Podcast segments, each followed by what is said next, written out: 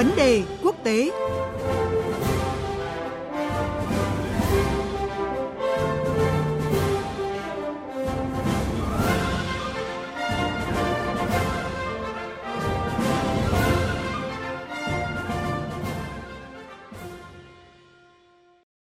Thưa quý vị, trong chuyên mục này sáng nay chúng tôi đề cập câu chuyện bầu cử Tổng thống Mỹ bước vào giai đoạn nước rút trong bối cảnh dịch COVID-19 diễn biến khó lường. Và sau đây là phần trình bày chi tiết của biên tập viên Quỳnh Hoa.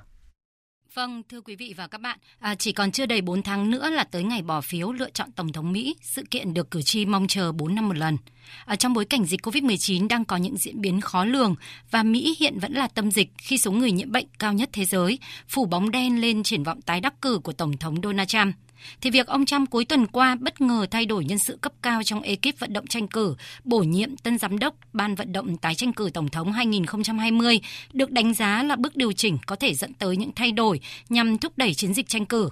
Trong khi đó, thì theo các cuộc thăm dò dư luận mới đây, cựu Phó Tổng thống Joe Biden, ứng cử viên Đảng Dân Chủ đang dẫn trước Tổng thống Donald Trump, thậm chí ở các ban giao động hay các bang mà ông Trump đã từng giành được chiến thắng trong cuộc bầu cử năm 2016. Những thay đổi này đã khiến cuộc đua giành chiếc ghế ông chủ Nhà Trắng đang ngày một gây cấn hơn. À, để có cái nhìn toàn cảnh về cuộc bầu cử Tổng thống Mỹ cũng như những bước đi toan tính của các ứng cử viên, chúng tôi đã có cuộc trao đổi với phóng viên Phạm Huân, thường trú Đài tiếng nói Việt Nam tại Mỹ. Xin chào anh Phạm Huân ạ. Vâng, xin chào biên tập viên Quỳnh Hoa và thính giả của Đài tiếng nói Việt Nam. Thưa anh, cho đến thời điểm này thì khủng hoảng COVID-19 đã tác động thế nào tới cuộc bầu cử Tổng thống Mỹ khi mà chưa đầy 4 tháng nữa sẽ diễn ra?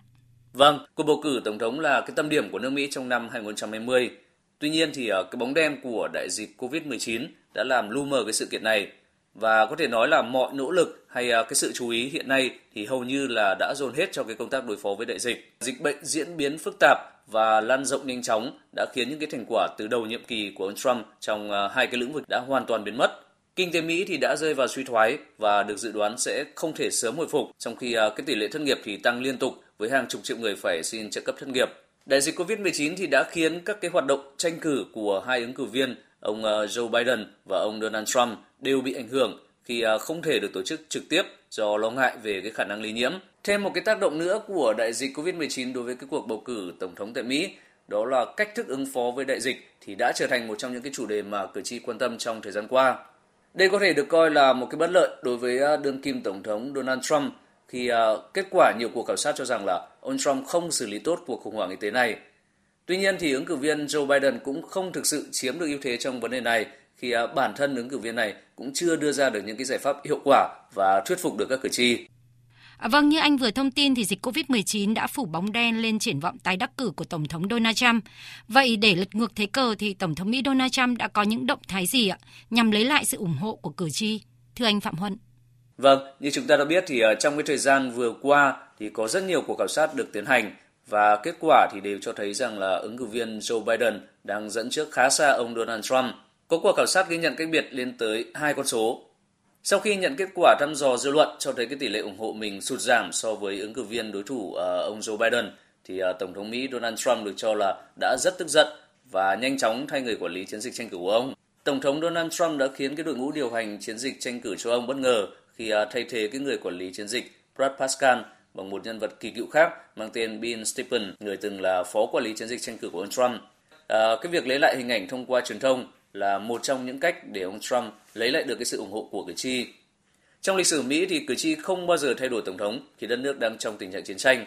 Ông Trump hiểu điều này và hồi đầu tháng 5 đã từng khẳng định rằng là người Mỹ phải tự coi là những chiến binh, làm cho những cái người ủng hộ của ông rất hài lòng và đó là cái khối cử tri trung thành bao gồm người Mỹ da trắng và bảo thủ. Số người ủng hộ ông Donald Trump nhiệt thành chiếm đến 43% cử tri, không hề suy chuyển.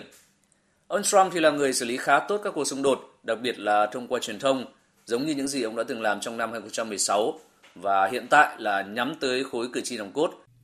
Cũng như cuộc bầu cử Tổng thống Mỹ năm 2016, dư luận dự đoán là cuộc bầu cử Tổng thống Mỹ năm nay có thể có bất ngờ xảy ra vào phút chót.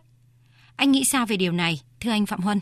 Chắc hẳn thì nhiều người còn nhớ rằng là cuộc bầu cử Tổng thống Mỹ năm 2016 thì đã diễn ra hoàn toàn ngược lại so với hầu hết các dự đoán hay à, kết quả của các cuộc khảo sát khi ứng cử viên Donald Trump mới là người thắng cuộc chứ không phải bà Hillary Clinton, người được cả truyền thông lẫn giới phân tích cho rằng là sẽ thắng cử. Cuộc bầu cử năm nay thì cũng đang diễn ra với một số điểm tương tự năm 2016, đó là ứng cử viên Joe Biden hiện là người có vẻ như đang nắm ưu thế khi uh, liên tiếp dẫn điểm trong một loạt các cuộc khảo sát trên toàn quốc. Không chỉ có các cuộc khảo sát mà những gì báo chí Mỹ thông tin hiện nay cũng đều bất lợi cho Tổng thống Trump. Mối quan hệ giữa truyền thông Mỹ và ông Trump thì không hề tốt đẹp khi ông Trump luôn chỉ trích báo chí thiên vị phe dân chủ và chỉ chăm chăm công kích ông, giống hệt những gì đã diễn ra năm 2016. Tuy nhiên thì ờ, như những gì tôi đã đề cập ở trên thì ông Trump xử lý rất tốt khủng hoảng thông qua truyền thông nên ờ, chắc chắn ông sẽ có những cái quân bài riêng của mình để lấy lại hình ảnh, đồng thời làm giảm uy tín của đối thủ. Bản thân ông Joe Biden cũng có một số bất lợi khi tranh cử khi à, có độ tuổi đã khá cao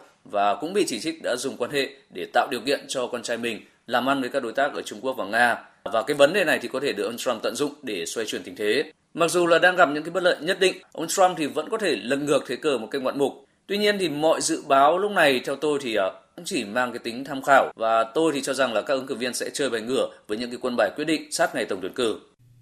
Xin cảm ơn anh Phạm Huân về cuộc trao đổi này.